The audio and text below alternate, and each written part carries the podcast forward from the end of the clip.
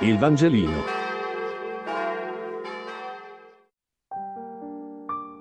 Martedì 19 ottobre. Marco 3, 13, 19. Lettura del Vangelo secondo Marco. In quel tempo, il Signore Gesù salì poi sul monte, chiamò a sé quelli che voleva ed essi andarono da lui.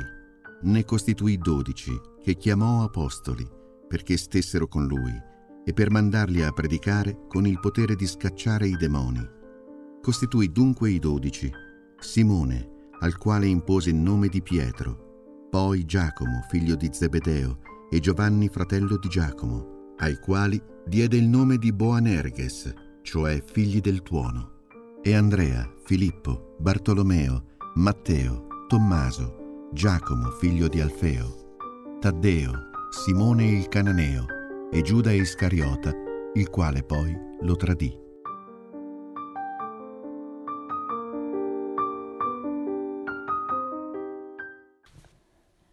Gesù chiamò quelli che volle ed essi andarono da lui. Gesù sceglie uno a uno i suoi primi amici, chiamandoli per nome. Ad alcuni assegna un soprannome, a Simone cambia addirittura il nome.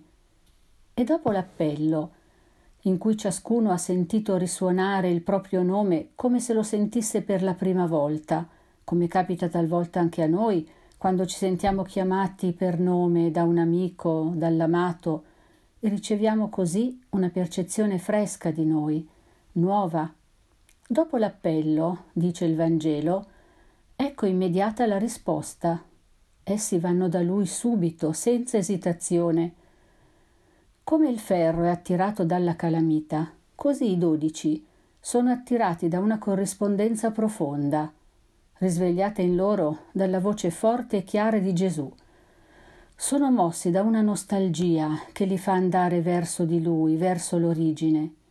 Dunque, niente di istintivo, di avventato, ma l'adesione pronta a una domanda attesa.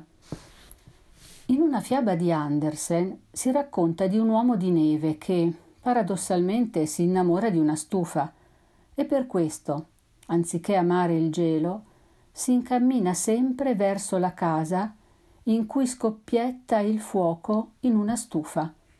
Alla fine si scopre che quell'uomo di neve era stato costruito intorno a un raschiatoio di stufa e in modo del tutto naturale aveva nostalgia della stufa ardeva di desiderio di tornare alla propria origine.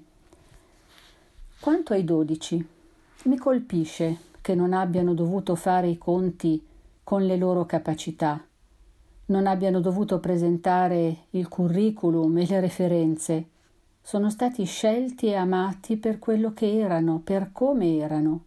Gesù li ha voluti con sé innanzitutto come amici, amando anche le loro fragilità e le loro paure, e poi ha affidato loro un compito altissimo, quello di annunciare l'evento straordinario, la vicinanza di Dio, che con lui fatto uomo si fa compagno di cammino di ogni uomo.